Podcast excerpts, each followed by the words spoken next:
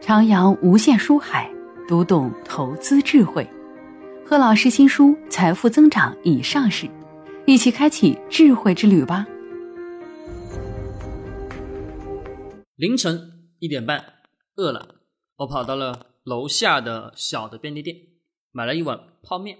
我们今天晚上的主题也是一碗泡面引发的投资思考，因为实在是太饿了。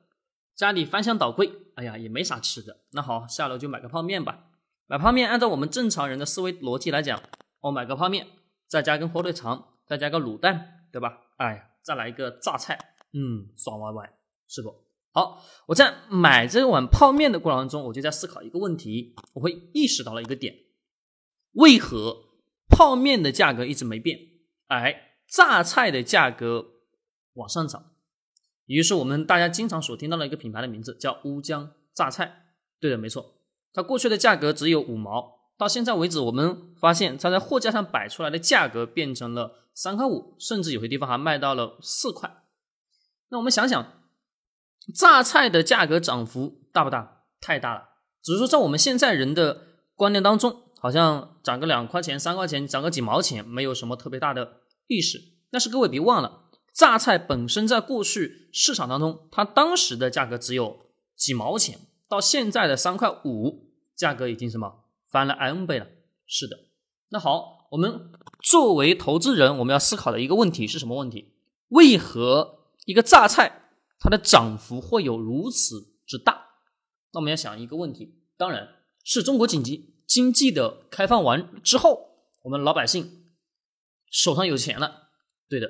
但是我今天晚上在买这包榨菜的时候，我就意识到了一个点，我会觉得，哎呀，这个榨菜好贵呀！为何我会嫌它贵呢？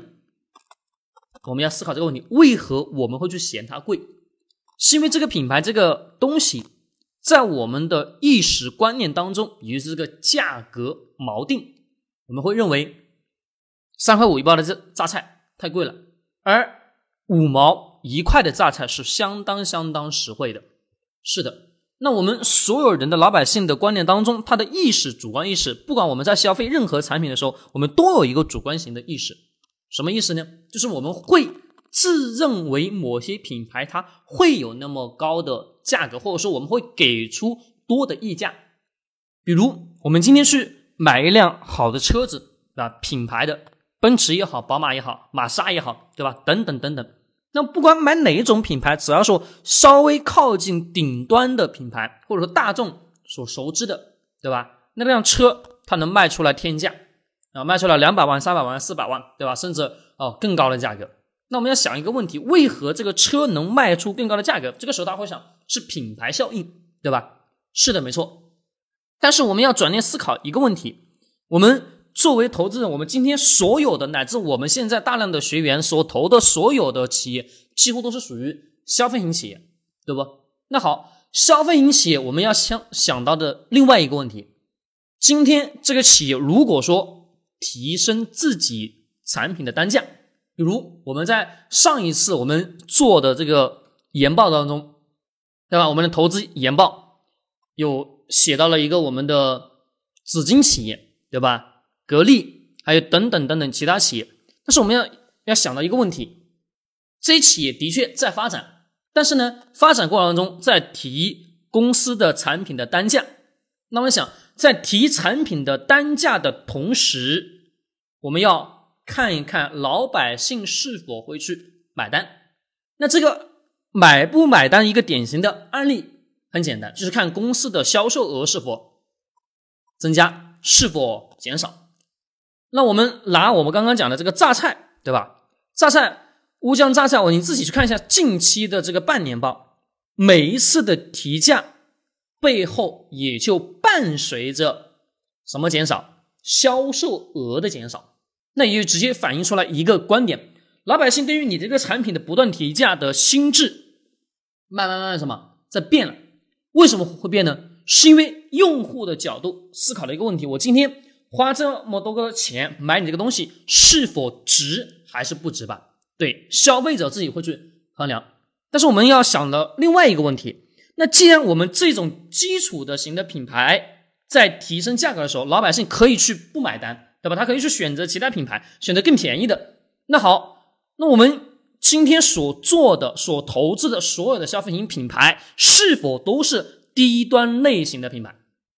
如果都是，那企业提升价格，想要提升毛利，把利润做上来，那提升价格一味的提，老百姓不买单，那我们想，它是否还有增长空间了？当然。增长空间跟它的成长性是变得很少了。那很少，同时我们再去寻找一下今天市场中有没有其他消费类型的品牌，通过不断的提价还在做得很好，并且销售额还在不断的攀升，有没有？有哪个呢？比如奢侈型的包包，爱马仕，对吧？从过去一直一直不断的提价到现在，依然保持高额的销售。再比如我们。近期的苹果新品的十四发布，对吧？那好，十四发布的价格，各位高不高？高。但老百姓买不买单？买单。大量的人分享买，跟过去苹果每发布一款新款一样的逻辑。那我想想，为何这个品牌它能持续的让老百姓去买呢？我们要思考一个问题：它的独特性乃至垄断性。好，我们拿榨菜来讲，它有绝对绝对的垄断权吗？没有。那价格呢？价格定在一块五毛、一块五、两块，老百姓买单的意愿还相对来说强一点。定到了三块五，老百姓买单的意愿强吗？不强了。那好，换作是我们自己去买这包榨菜，各位，让你花三块五，你告诉我你买还不买？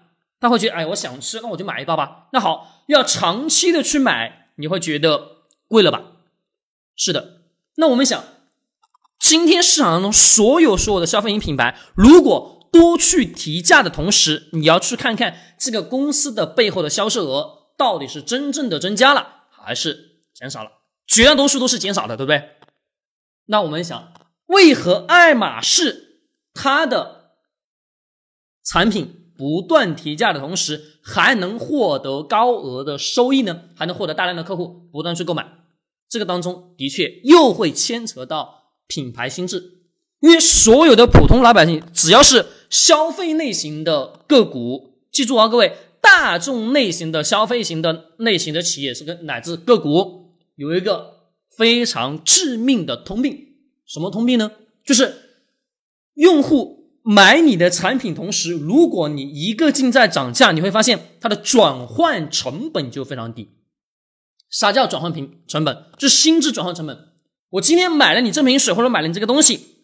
我可以换到其他品牌去买一样的价格。如果你今天提价提到三块、四块、五块，那好，我不买。我提到那个什么，我会直接转化到过去我一直能出得起的那个价格锚定。比如说，我今天我愿意花两块钱，对吧？或者说我今天愿意花五十块钱买一瓶水，是不是？就是你会去寻找到那个同类型的同款产品，但是呢，不同价格，在你内心当中是能接受的一个产品的价格。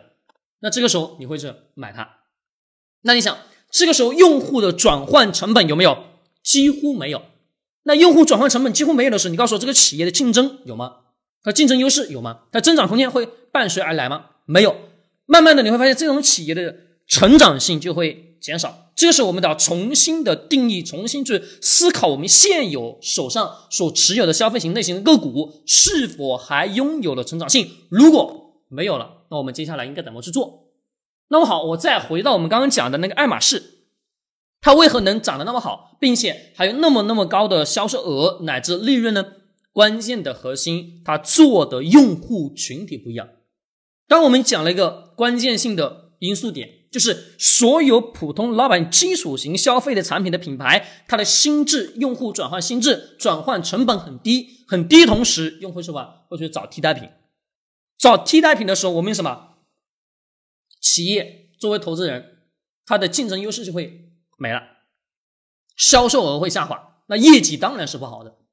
那为何高端品牌、奢侈型品牌，它也就是什么，它的转换成本会低呢？